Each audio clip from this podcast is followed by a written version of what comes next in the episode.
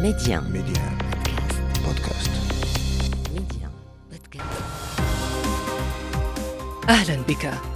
وقتما تريد وأينما كنت. نطلعك على آخر الأخبار. محتوى إخباري يومي. سريع دقيق ومختلف. كل ما يهمك في العالم بنقرة منه. أنا مجدولين بن شريف وهذا أخبار كاست. على ميدي ان بودكاست. مرحبا. أهم الأحداث في عناوين. العاهل المغربي الملك محمد السادس يدشن بتمسن مدينة المهن والكفاءات لجهة رباط سلا القنيطرة مؤسسة للتكوين المهني من الجيل الجديد في خدمة التميز والابتكار.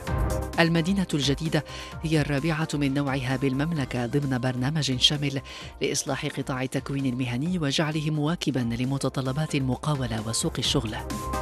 لترميم العلاقات الدبلوماسية قادة دول أمريكا الجنوبية في ضيافة البرازيلي لولا دا سيلفا.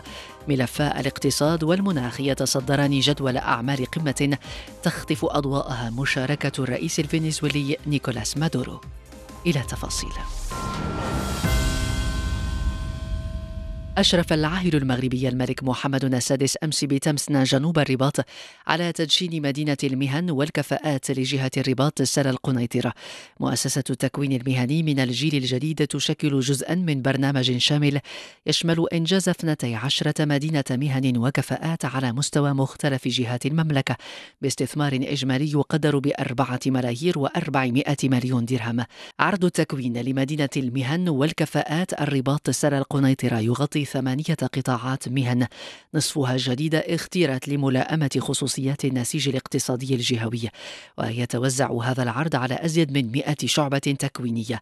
نقدم بعض النماذج مع زهير التومي تعتبر مدينة المهن والكفاءات بتمسنا الرابعة من نوعها التي تفتح أبوابها لاستقبال الشباب في طور التكوين تنفيذا للتوجيهات الملكية المتعلقة بتنزيل خارطة الطريق الجديدة الرامية إلى تطوير قطاع التكوين المهني وفق معايير مادية وبيداغوجية جديدة للحكمة تأخذ بعين الاعتبار التقائية التكوينات مع الحاجية الحقيقية لسوق الشغل النموذج نسوقه من شعبة السياحة والفندقة مع حسناء العظيم مسيرة الفندق البيداغوجي بمدينة المهن والكفاءات لجهة الرباط سلا القنيطرة. قطب سياحة فندقة ومطعمة متخصص لاستقبال متدربين القطب بمختلف التخصصات.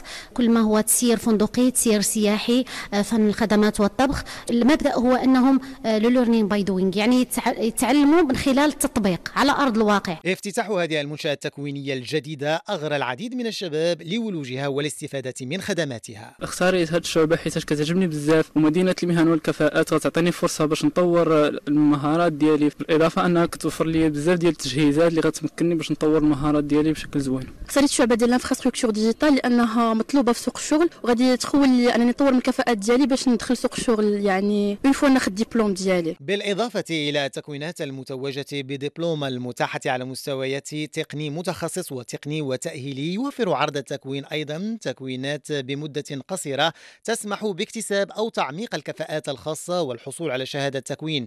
كما سيستفيد متدربو مدينة المهن والكفاءات مما يعرف بنظام الممرات الذي يفتح آفاقا أفضل من أجل تطوير وإدماج الشباب. مدينة المهن والكفاءات الرباط سلا القنيطرة هي إذن الرابعة من نوعها التي تفتح أبوابها لاستقبال الشباب في طور التكوين بعد مدن المهن والكفاءات لسوس ماسا والشرق والعيون السقية الحمراء التي شرعت في تقديم التكوين للمستفيدين بين أكتوبر ونوفمبر من العام الماضي. أية أهمية وأي دور لهذه المدن بالنسبة لسوق الشغل ولتنافسية الاقتصاد المغربي.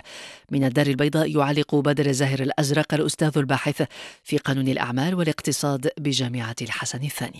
بتدشين مدن جديدة للمهن والكفاءات على شاكلة مدينة المهن والكفاءات التي دشنت بمدينة تمسنا يكون المغرب قد ولج مرحلة جديدة من إصلاح منظومة التكوين المهني. خارطة جديدة للتكوينات تجمع بين تكوينات موجهة نحو القطاعات الجديدة في الصناعة والطاقة المتجددة والاقتصاد الأخضر وأيضا حتى القطاعات الاجتماعية. ومجموعة من القطاعات الخدماتية لأن نحن نعلم بأن المملكة المغربية على المستوى الديمغرافي مقبلة على تحولات ديمغرافية كبيرة وهي بحاجة كبيرة لمهن تسمى بمهن القرب والمهن الاجتماعية والرعاية الصحية. ثم لا ننسى أيضا بأن التحولات الاقتصادية في المغرب إلى مرتكزات جديدة تقوم على الصناعة والتكنولوجيا والصناعة العسكرية وصناعة الأدوية وغيرها. هي بحاجة إلى رفضها بموارد بشرية مؤهلة وكفءة وأظن أن كل هذه التحولات وهذه الخارطة الجديدة في مدن المهن والكفاءات وفي منظومة التكوين المهني المغربية ستكون أحد أهم عوامل الجذب لكل منطقة على حدة 12 مدينة مهن وكفاءات لديها خصوصية مرتبطة بخصوصية الجهة الديمغرافية والاجتماعية والاقتصادية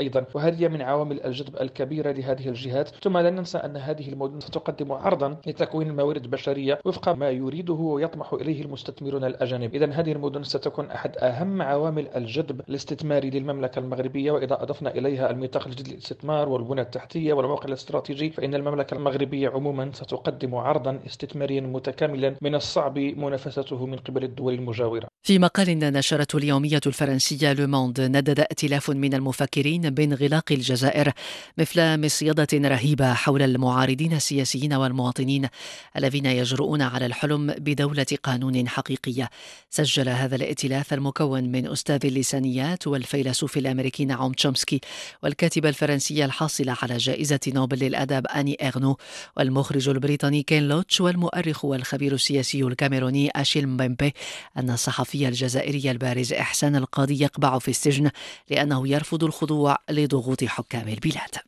بالبرازيل بدأت أمس أشغال قمة دول أمريكا الجنوبية بعنوان ترميم العلاقات الدبلوماسية.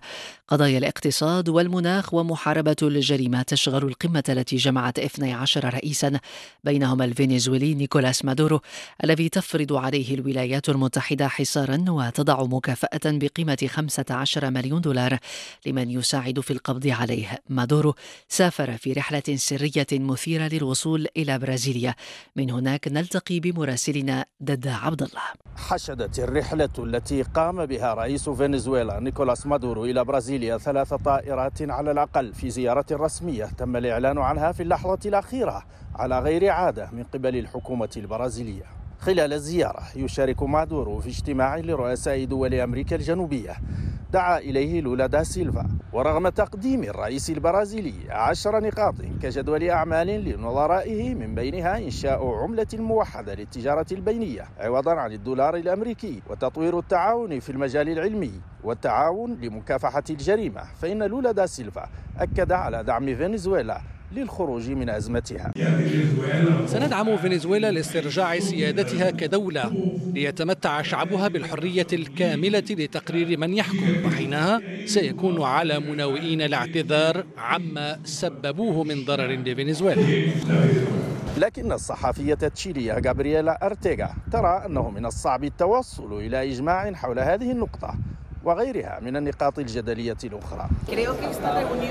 إذا ما استثنينا عودة بعض الرؤساء إلى الواجهة الدولية والإقليمية من خلال هذا الاجتماع وإرسال رسالة إلى القوى العظمى بأن أمريكا الجنوبية قوة يحسب لها حسابها فإن التوصل إلى أي اتفاق بشأن النقاط المطروحة سيكون صعبا دون الكثير من المفاوضات. ددا عبد الله ميديان برازيليا. يشكل اليوم العالمي بدون تدخين الذي يخلد يومه الأربعاء مناسبة لدق ناقوس الخطر بشأن هذه الآفة المنتشرة بشكل كبير خاصة في صفوف الشباب.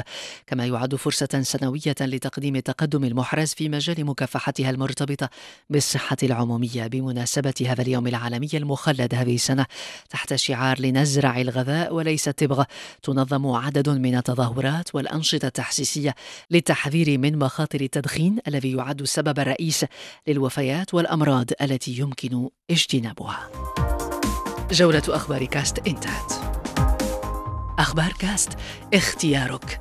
اختر أن تشترك معنا.